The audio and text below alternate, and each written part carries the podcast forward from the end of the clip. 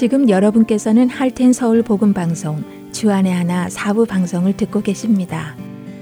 주안의 하나 사부에서는 지난 방송들 중에서 신앙에 도움이 될 만한 프로그램을 모아서 다시 방송해 드리고 있습니다. 이번 시즌에는 먼저 2014년 4월부터 6월까지 방송된 너희는 이렇게 기도하라와 2016년 1월부터 3월까지 방송된 선지자 이야기 그리고 2017년 1월부터 3월까지 방송된 내 주를 가까이가 준비되어 있습니다. 바로 이어서 너희는 이렇게 기도하라 함께 하시겠습니다.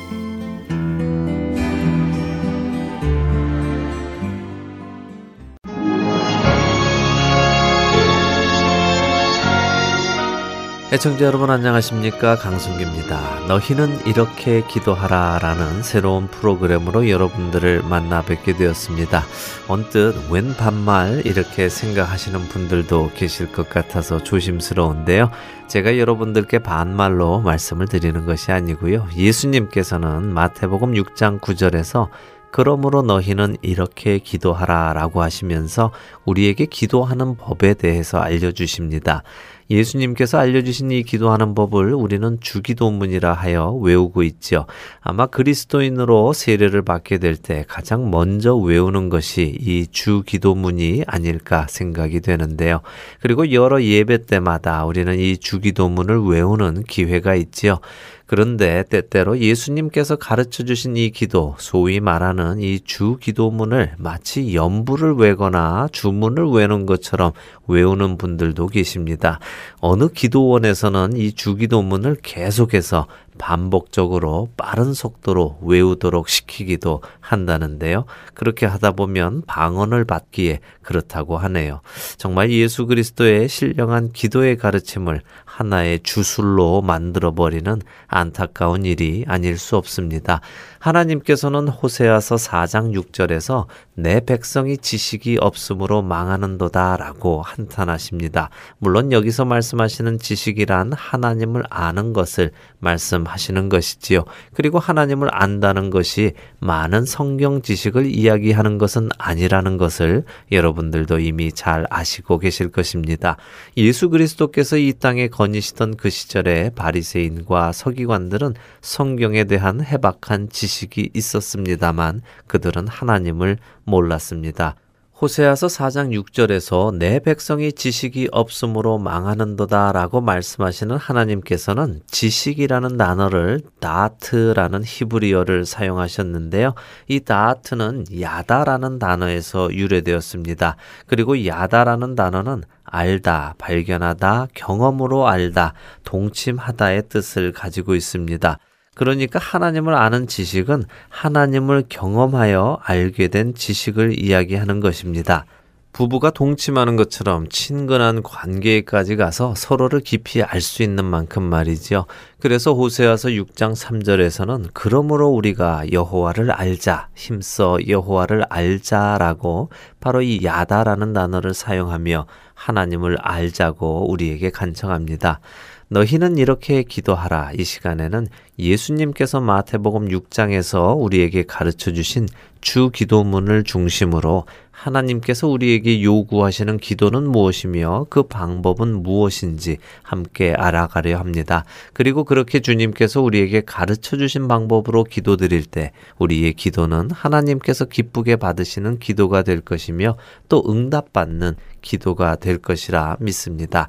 너희는 이렇게 기도하라. 이 시간 함께 기도로 시작해 볼까요?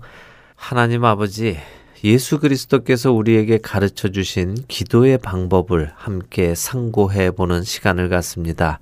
아버지 부디 이 시간을 통해 우리가 아버지의 마음에 합당한 기도를 드릴 수 있게 하시고 그 기도 생활을 통해 하나님 아버지를 더욱 알아가는 저희가 되기를 원합니다. 아버지 우리 각 사람 위에 임하셔서 우리의 영의 눈과 귀와 마음을 열어주시고 말씀하여 주시옵소서 예수 그리스도의 이름으로 기도드립니다. 아멘. 여러분들의 기도 생활은 어떻다고 스스로 점수를 매기시겠습니까? 난 100점짜리 기도 생활을 하고 있다. 90점, 80점. 아, 솔직히 난 기도 생활은 빵점이다 하시는 분들도 계시지 않을까요? 기도 생활을 잘 한다는 것은 무엇일까요? 오랜 시간 기도를 하면 그것이 기도 생활을 잘 하는 것일까요? 또 자주자주 그때그때 필요할 때마다 또 생각날 때마다 기도드리면 그것이 기도 생활을 잘 하는 것일까요? 우리는 기도를 드릴 때 무엇을 구하는 것일까요? 당장 내 눈앞에 닥친 문제들을 해결해 주시라고 간구하는 것이 잘하는 기도일까요? 아니면 그런 것은 다 뒤로 하고 오직 하나님의 나라와 의만 구하여야 할까요?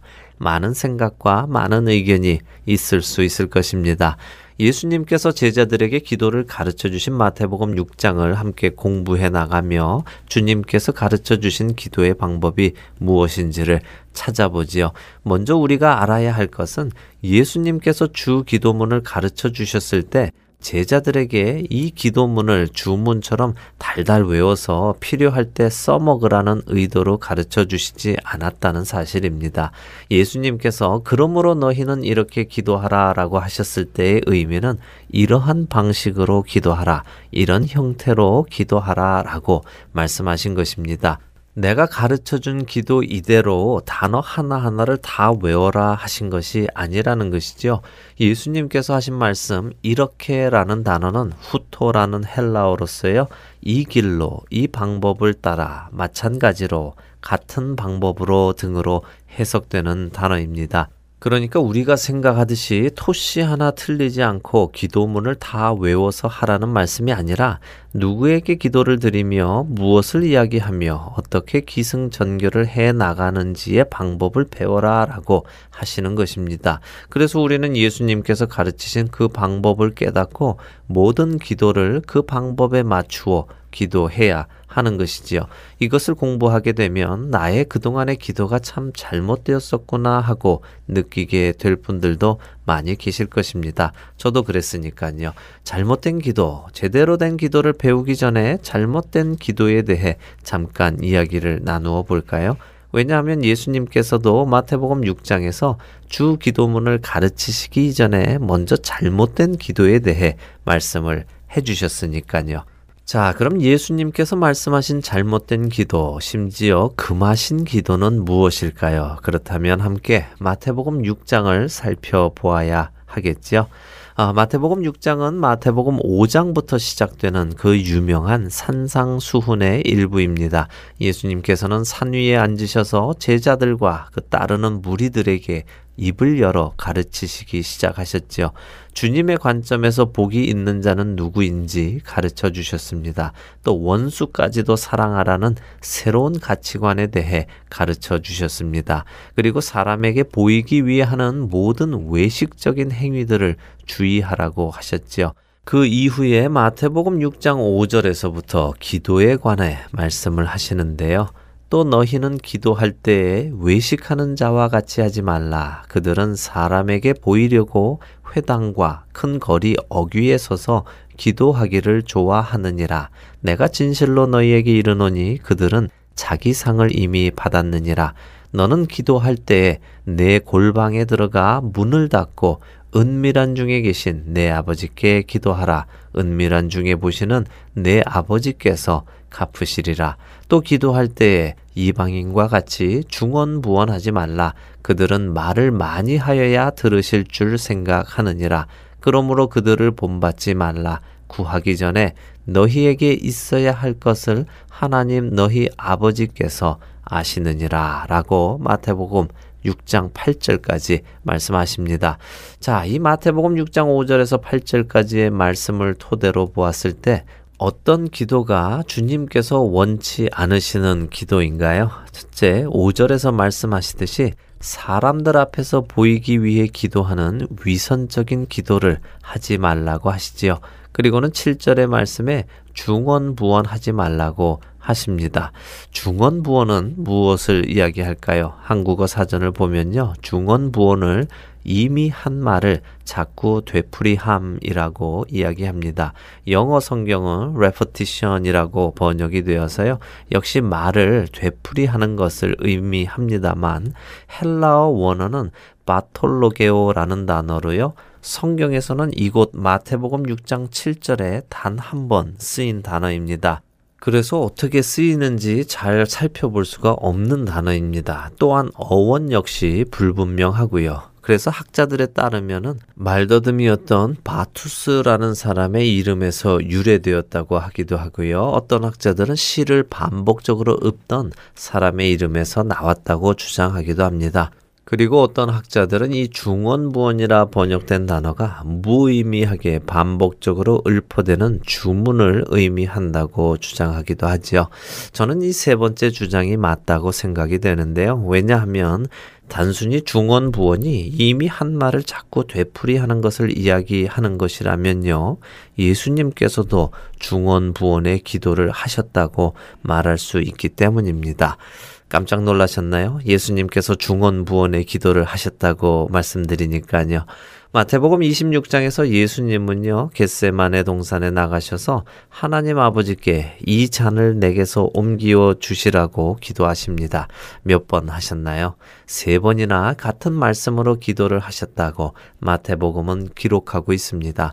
그러니까 중원부원의 의미는 단순히 같은 기도를 반복하는 것을 의미하는 것이 아니라 아무 의미 없이 같은 말을 반복하는, 즉, 주문을 외우는 것처럼 하는 것을 말하는 것입니다. 자, 예수님께서 하지 말라고 하신 중원 부원의 기도가 그런 의미라면 우리는 심각해집니다. 왜냐하면 우리들 중 많은 사람들도 주기도문을 외울 때 아무런 의미 없이 늘 똑같은 그 기도문을 중원부원, 읊조리기 때문이지요. 혹시 예배 때마다 드리던 주기도문을 그렇게 주문처럼 외우시지 않으셨습니까? 그렇다면 이제 외우는 것은 그만두시고요. 한 말씀 한 말씀 의미를 기억하며 기도 드리도록 해야 할 것입니다. 다음 한 주 동안 예수님께서 가르쳐 주신 주기도문을 의미를 생각해 보시며 기도해 보시는 것이 어떨까요? 기도 중에 하나님의 은혜를 경험하시기 소원합니다. 너희는 이렇게 기도하라. 다음 주에 뵙겠습니다.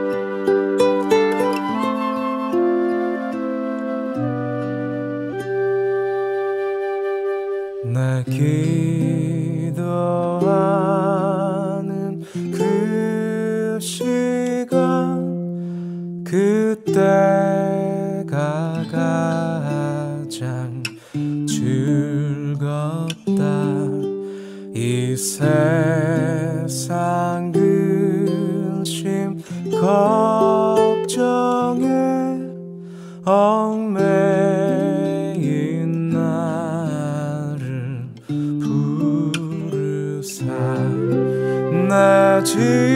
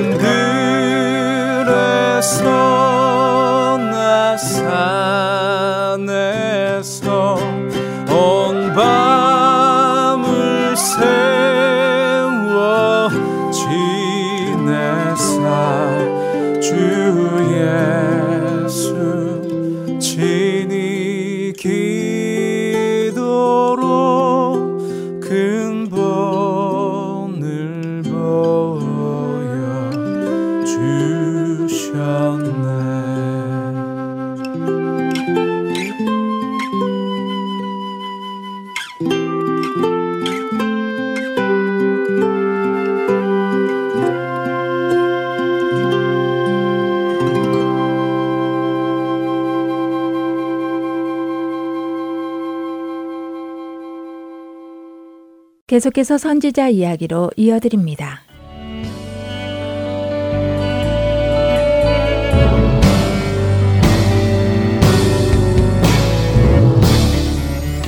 청자 여러분 안녕하세요. 선지자 이야기 진행의 민경은입니다. 안녕하세요. 함께 진행할 최소영입니다. 어, 앞으로 새 프로그램 선지자 이야기를 통해 많은 이야기를 함께 나누고 싶네요. 네, 정말 이 방송을 통해서 저도 한층 하나님과의 관계가 더 깊어지기를 소망합니다. 아마 새해를 맞아 올 한 해 동안 성경 1독을 목표로 성경을 읽기 시작하신 분들이 많이 계시지 않을까 하는 생각이 드는데요.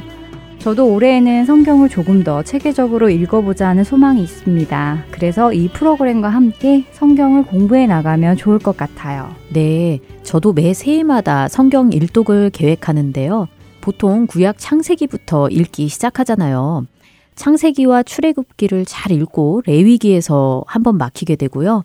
또 잘 읽다가 왕들의 이름이 나오는 열왕기서나 역대기서에서 또 한번 막히는 것 같아요. 네, 정말 그런 것 같아요. 예, 그래서 이 프로그램에서 이러한 구약 시대의 이야기들, 특히 열왕기서와 역대기서를 커버하는 내용들이 다루어지니까요.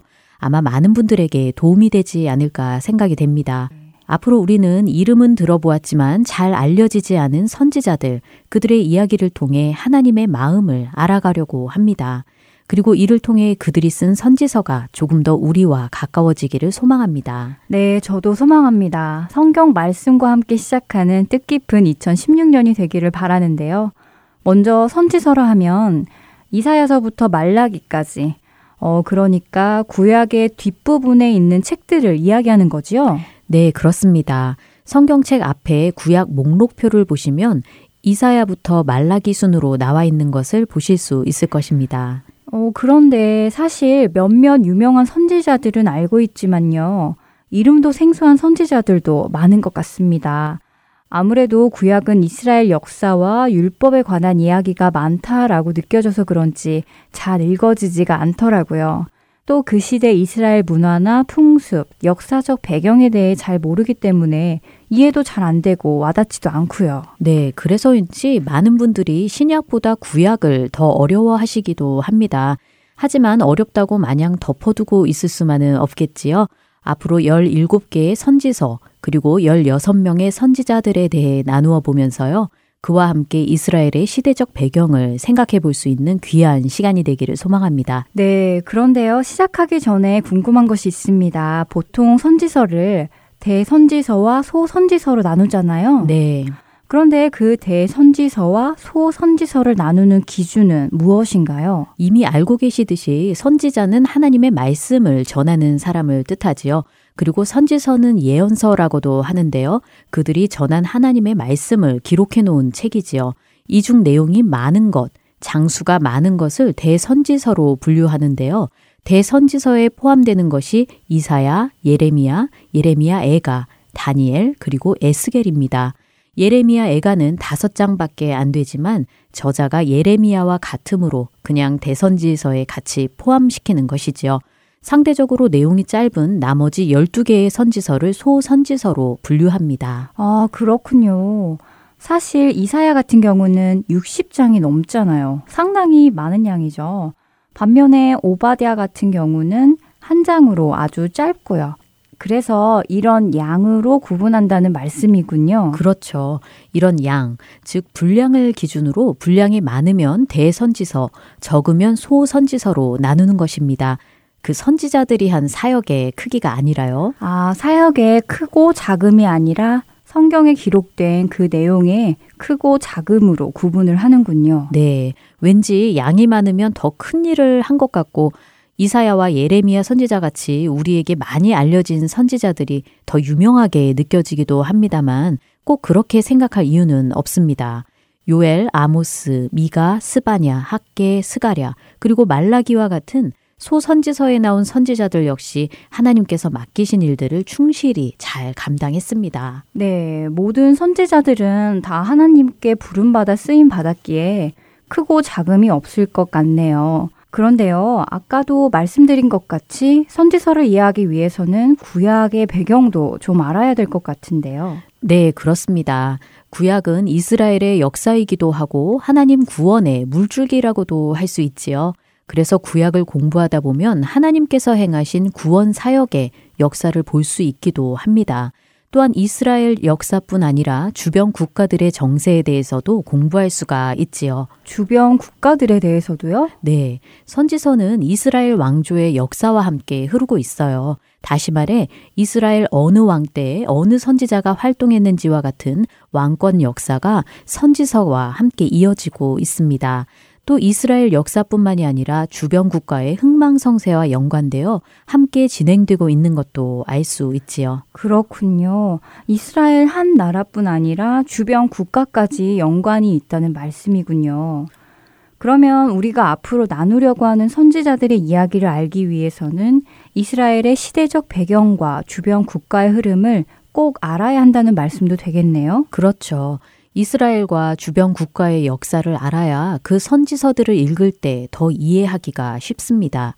예를 들어 요나 선지자는 분열 왕국 시대에 니느웨에 가서 심판을 전했고요. 학계 선지자는 이스라엘의 포로 귀한 시기에 성전을 건축할 것을 격려했지요. 그들이 하나님으로부터 왜 그런 말씀을 받아서 선포했는지, 그 말씀들이 이스라엘 백성들에게 왜 필요했는지 역사적, 시대적 배경을 알면 더 이해하기 쉽겠지요? 네, 더 이해하기 쉬울 것 같습니다. 그때 역사적, 시대적 배경을 알면 선지자들이 왜 그런 행동을 했고 또 왜 그런 예언을 선포했는지 이해하기가 더 쉬울 것 같아요. 그렇죠. 이렇게 하나님께서는 선지자들을 통해서 이스라엘 백성들에게 그때그때 필요한 말씀을 해주셨는데요. 시대적 배경과 함께 선지자들을 공부해 본다면 하나님의 마음을 더 알 수 있을 것입니다. 그렇게 되기를 바랍니다. 좀 전에 이스라엘 왕권 역사와 선지서가 함께 이어진다고 하셨잖아요. 예. 앞으로 이 이스라엘의 역사 중 어느 부분을 공부하면서 선지자들을 나누게 되나요? 네, 좋은 질문인데요. 앞으로 공부하게 될 선지서들의 선지자들 16명들이 활동했던 시기는 크게 세 가지로 나누어 볼 수 있습니다. 솔로몬 이후에 북이스라엘과 남유다가 나뉘어졌던 분열 왕국 시대에 활동했던 선지자들, 바벨론에 의해 예루살렘이 침략당하고 포로로 잡혀간 바벨론 포로 시대에 활동했던 선지자들, 그리고 마지막으로 70년 뒤 바벨론으로부터 귀환했을 때, 즉 포로 귀한 시기에 활동했던 선지자들로 나누어집니다. 아, 그렇군요. 분열 왕국 시대, 바벨론 포로 시대, 그리고 바벨론으로부터의 귀한 시대로 나누어지는군요. 그렇다면 이 세 가지 시점을 기준으로 역사적 흐름을 따라 진행이 되겠네요. 네, 역사적 흐름을 따라 선지자들에 대해 배워볼 것입니다. 말씀드린 대로 선지서는 왕조의 역사와 같이 흐릅니다. 그럼 분열왕국 시대에 대한 내용은 구약 어디에 나오는지 먼저 찾아볼까요? 네.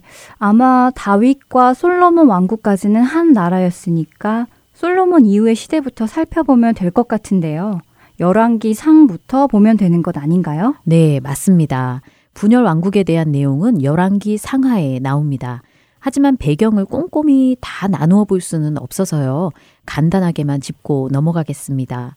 먼저 열왕기 상하를 통해 이스라엘 왕권 시대를 배경으로 설명을 드리려고 하는데요. 애청자 여러분들도 열왕기 상하를 읽어가시며 방송을 들으신다면 이해하시기가 더 쉬울 것 같습니다. 열왕기상 1장부터 11장까지는 솔로몬이 다윗을 이어 왕이 되는 과정이 나오고요. 12장부터 15장까지는 솔로몬의 죽음 이후 이스라엘이 남유다와 북이스라엘로 나누어지는 분열 왕국 과정이 나오지요.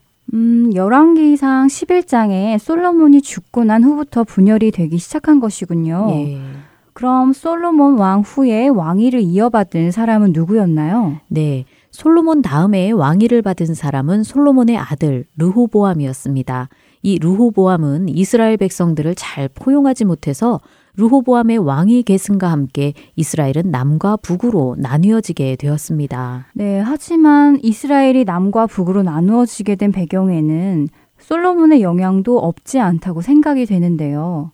솔로몬은 왕이 된 초기에는 하나님께 순종하고 하나님의 말씀을 따라 잘 통치를 했지만 시간이 흐르면서 하나님께서 금하신 이방 여인들과의 정략 결혼과 그 여인들이 가져온 우상을 섬기기 시작했잖아요. 네.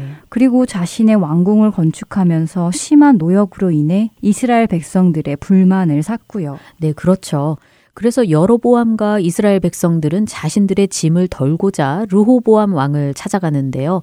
그러나 르호보암은 그들의 고충을 들어주기보다는 안타깝게도 그들에게 자기 아버지 솔로몬보다 더 심하게 대할 것이라고 이야기를 합니다. 아휴, 안타깝네요. 네, 정말 안타깝죠.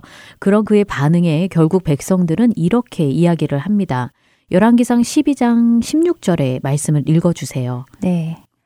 온 이스라엘이 자기들의 말을 왕이 듣지 아니함을 보고 왕에게 대답하여 이르되 우리가 다윗과 무슨 관계가 있느냐 이세의 아들에게서 받을 유산이 없도다. 이스라엘아 너희의 장막으로 돌아가라. 다윗이여 이제 너는 내 집이나 돌보라 하고 이스라엘이 그 장막으로 돌아가니라. 하나님은 다윗을 세우셨습니다. 다윗의 혈통을 통해 메시아가 오시는 구원의 계획도 가지고 계셨고요. 그렇게 다윗 왕조를 세우셨는데 이스라엘 백성들이 다윗 왕가를 따르지 않겠다고 선언하고 있는 것이죠. 그리고 솔로몬의 신하였던 느바의 아들 여로보암을 자신들의 왕으로 세우게 됩니다. 어, 왠지 그들이 하나님의 집을 떠나는 듯한 느낌이 들어 아쉽습니다. 그래서 그때 이스라엘의 열 지파가 여로보암을 따라 다윗의 왕조를 떠나 북이스라엘을 세우고 남쪽에는 유다 지파와 베냐민 지파만이 남아 남유다를 세우게 된 것이지요. 네. 그렇게 남겨진 유다 지파와 베냐민 지파는 르호보암을 왕으로 세워 남유다가 되고요. 나머지 지파들은 여로보암을 왕으로 세워 북이스라엘이 됩니다. 하나님의 한 백성이 이렇게 분열되는 것을 보니 마음이 참 안 좋습니다. 예. 아, 우리도 이러한데 하나님의 마음은 어떠셨을지 정말 안타깝네요. 네. 하나님께서 세워주신 다윗의 왕조를 버리고 따로 왕조를 세운 것은 잘한 것은 아닐 것입니다. 하지만 그것보다 더 중요한 포인트가 있는데요. 이 포인트는 다음 시간에 나누어 보도록 하지요. 아, 벌써 맞춰야 할 시간이 되었군요. 첫 편부터 선지자의 이야기를 다루지 않고 배경 소개만 하게 되어 아쉽게 느껴지시는 분들이 계실 것 같습니다. 우리가 한 선지자를 나누기 위해서는 이스라엘 역사와 그 배경 중 분열 왕국 시대, 바벨론 포로 시대, 포로 귀환 시대의 배경을 알면 더 이해하기 쉽기 때문이죠. 네, 그렇습니다. 처음 시작이 지루하실 수도 있으시겠지만요. 중요한 부분이기에 함께 하나씩 차근차근 짚어보며 정리하기를 원합니다. 네, 오늘 우리는 분열 왕국 시작에 대해 나누었습니다. 솔로몬의 죽음 이후에 루오보암이 왕위를 계승했지만 결국 여로보암과 이스라엘 백성들이 다윗 왕조를 버리고 자신들의 북이스라엘을 만들게 되는 과정까지 나누었습니다. 다음 시간에는 이 다윗 왕조를 버린 것이 어떤 중요한 점이 있는지 나누어 보면서요. 계속해서 배경에 대해 정리해 보겠습니다. 선지자 이야기 첫 시간 마치겠습니다. 다음 시간에 뵙겠습니다. 안녕히 계세요.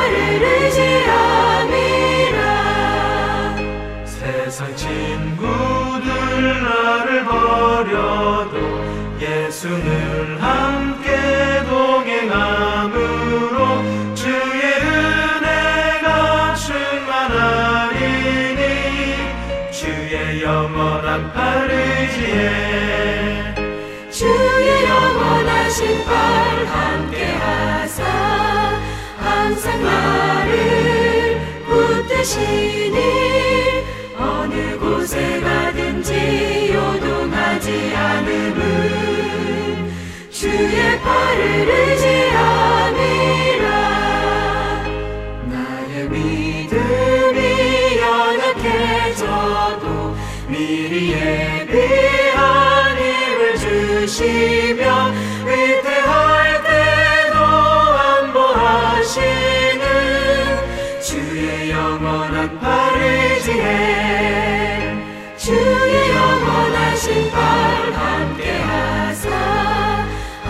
나를 붙드시니 어느 곳에 가든지 요동하지 않음을 주의 팔을 의지함이라. 눈치 못한 것 주께 없으니 나의 일생을 주께 맡기.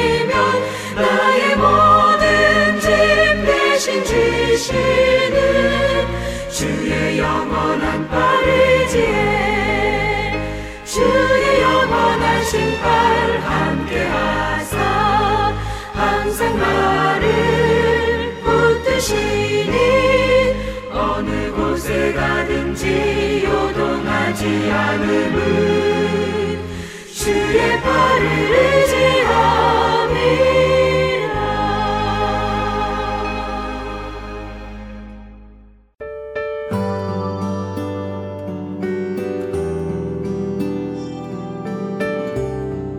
할트앤 서울 복음 방송 청취자 여러분 안녕하십니까? 유병성 목사입니다. 세상에는 소망 없이 살아가는 영혼들이 많습니다. 본 할텐 서울 복음 방송은 그렇게 소망 없이 살아가고 있는 이들에게 참된 소망이신 구주 예수 그리스도를 전하는 메신저입니다. 귀 있는 자들에게 예수님만이 참된 소망이며 생명이심을 널리 알리는 이 사역을 위해 기도와 물질로 동참하기 원하시는 분들은 전화번호 602-866-8999으로 문의 주시기 바랍니다.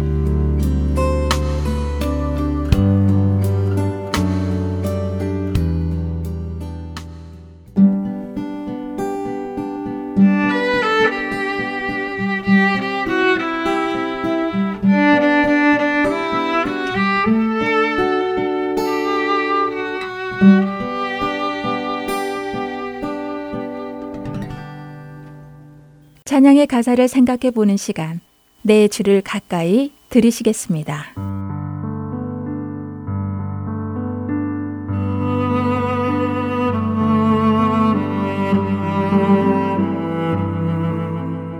여러분 안녕하세요. 내 주를 가까이 진행의 김금자입니다. 내 주를 가까이라는 이 프로그램의 제목을 들으셨을 때 여러분은 어떤 생각이 가장 먼저 떠오르셨어요? 혹시 내 주를 가까이 하게 함은 이라는 찬양이 떠오르지 않으셨나요? 그러셨기를 바랍니다. 내 주를 가까이 라는 이 프로그램은 어떤 프로그램인가 궁금해 하실 것 같은데요. 그럼 먼저 이 프로그램의 소개를 해 드리도록 하겠습니다. 때때로 우리는 가사에 담긴 의미를 생각하기 전에 단순히 음률이 좋아서 찬송을 부를 때도 있지요. 그렇게 음률이 먼저 익숙해져서 따라 부르던 노래의 가사가 어느 날 새롭게 다가오는 경험을 해 보시지 않으셨나요? 아, 이 가사가 이런 가사였네. 하며 더 깊은 은혜를 체험해 보신 적이 있으시죠? 저도 종종 그런 경험을 해 보았습니다. 그래서 내 주를 가까이 이 프로그램을 통해서 가사를 더 집중해 보고 또 가능하다면 그 가사나 작곡이 어떻게 만들어졌는지 살펴보며 조금 더 깊이 있게 가사를 공감하며 찬양 드리기 위해 제작된 프로그램입니다. 또 필요할 때는 영어 원문을 살펴보며 은혜를 나누기도 할 것입니다. 이 방송을 통해 주님께 더 가까이 나아가 찬양 드릴 수 있게 되기를 소원해 봅니다. 오늘 내 주를 가까이 이 첫 시간에는요, 제목 그대로 내 주를 가까이 하게 함은 이라는 찬송에 대해서 나누어 보려고 합니다. 이 곡은 세라 아담스라는 영국의 한 여배우가 지은 시를 토대로 만들어진 곡인데요. 먼저 이 찬송 잠시 들어볼까요? 내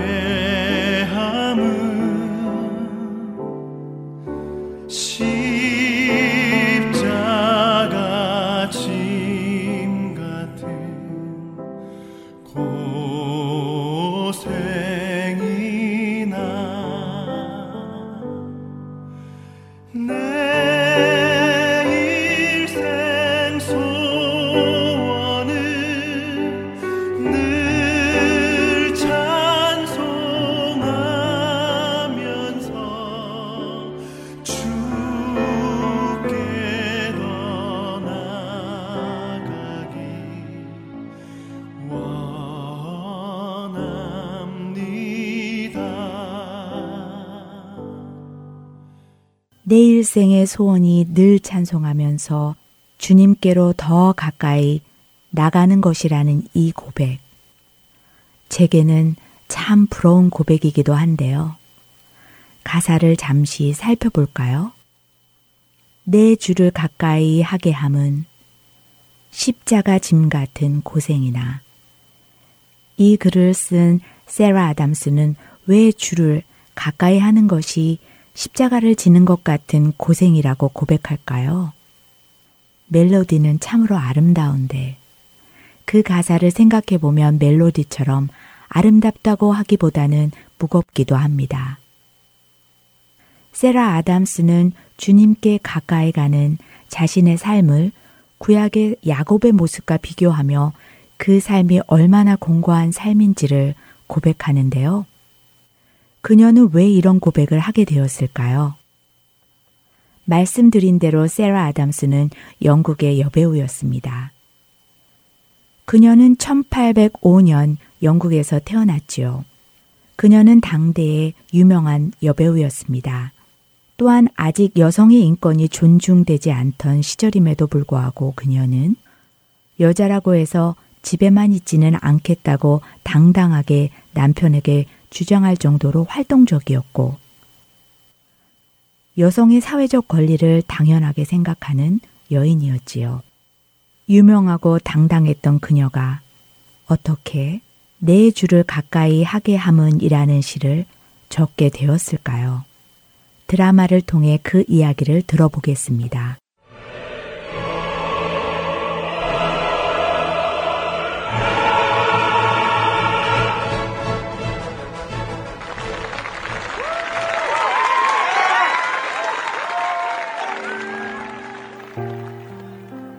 오늘도 영국 런던 리치몬드 극장에는 관객들의 박수와 갈채가 쏟아집니다. 바로 당시 최고의 연극인 맥베스 부인의 주인공인 세라 아담스에게 보내지는 환호였습니다. 그러나 세라 아담스가 이 자리에 서 있는 것도 오늘이 마지막이었습니다.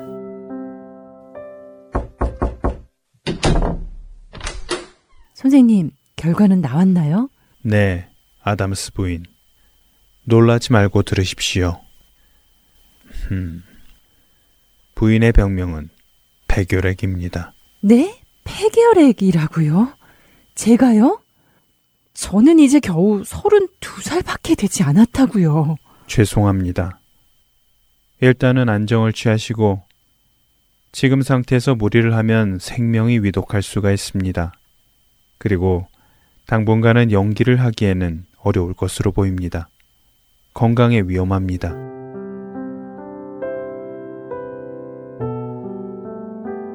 세라 아담스가 살던 19세기 초 결핵은 유럽 인구 4분의 1의 생명을 앗아간 무서운 병이었습니다. 그렇기에 세라 아담스는 절망할 수밖에 없었습니다. 더군다나 그녀의 어머니도 세라가 5살 때 폐결핵으로 돌아가셨고 언니 엘리자도 폐결핵으로 누워있는 상황이었기 때문입니다. 이제 32살밖에 되지 않은 세라에게도 폐결핵의 그림자가 서서히 들이우고 있었습니다. 연기를 쉬라는 의사의 말에 세라는 연기를 그만둘 수밖에 없었습니다. 무척이나 활발했던 그녀. 아직 사회적인 약자인 여성들의 인권을 높여주기 위해 노력해왔던 그녀는 이제 모든 일을 내려놓고 가만히 쉬어야 하는 상황에 처했습니다. 그러자 쓸데없는 생각들이 그녀를 괴롭히기 시작했습니다.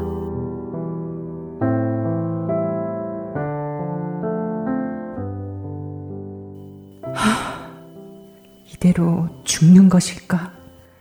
엄마도 결핵으로 돌아가시고 언니도 이렇게 결핵으로 누워만 있는데 이제 나도 그렇게 누워서 죽어가는 걸까?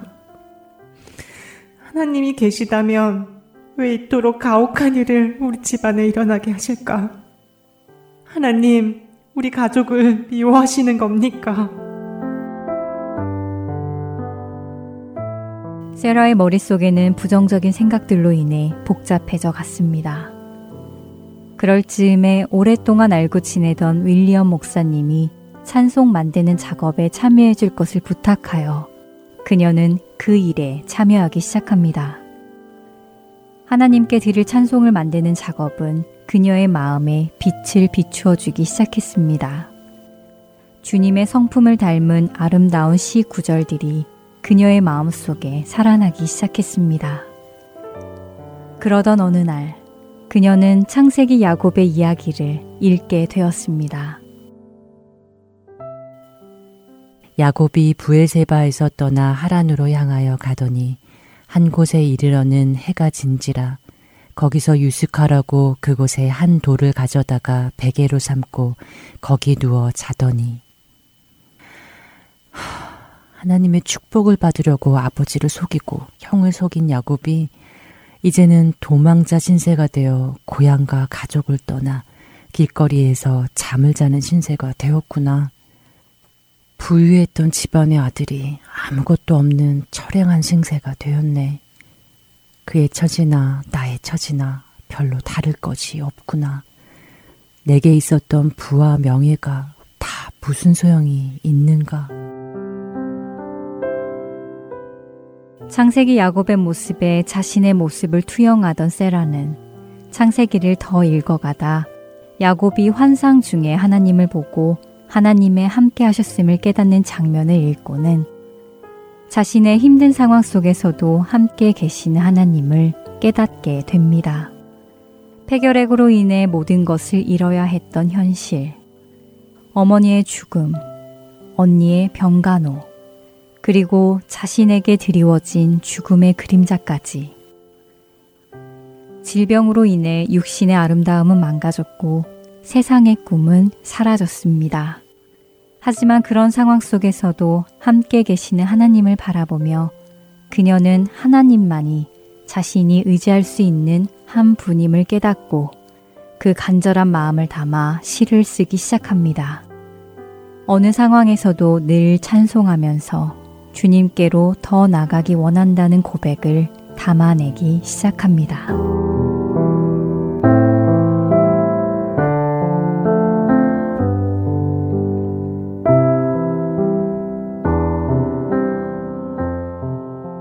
때때로 우리는 힘든 상황 속에서 혼자 덩그러니 남겨져 있는 듯한 느낌을 받을 때가 있습니다.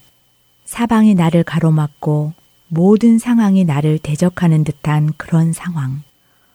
어느 것 하나 희망이 있어 보이지 않고 암담해 보이는 그때.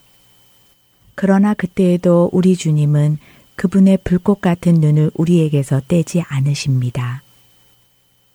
그 사실을 깨달을 때 우리는 세라와 같이 그분 앞으로 나아가게 됩니다. 그리고 그분을 찬송하게 됩니다. 어려운 상황이 계십니까?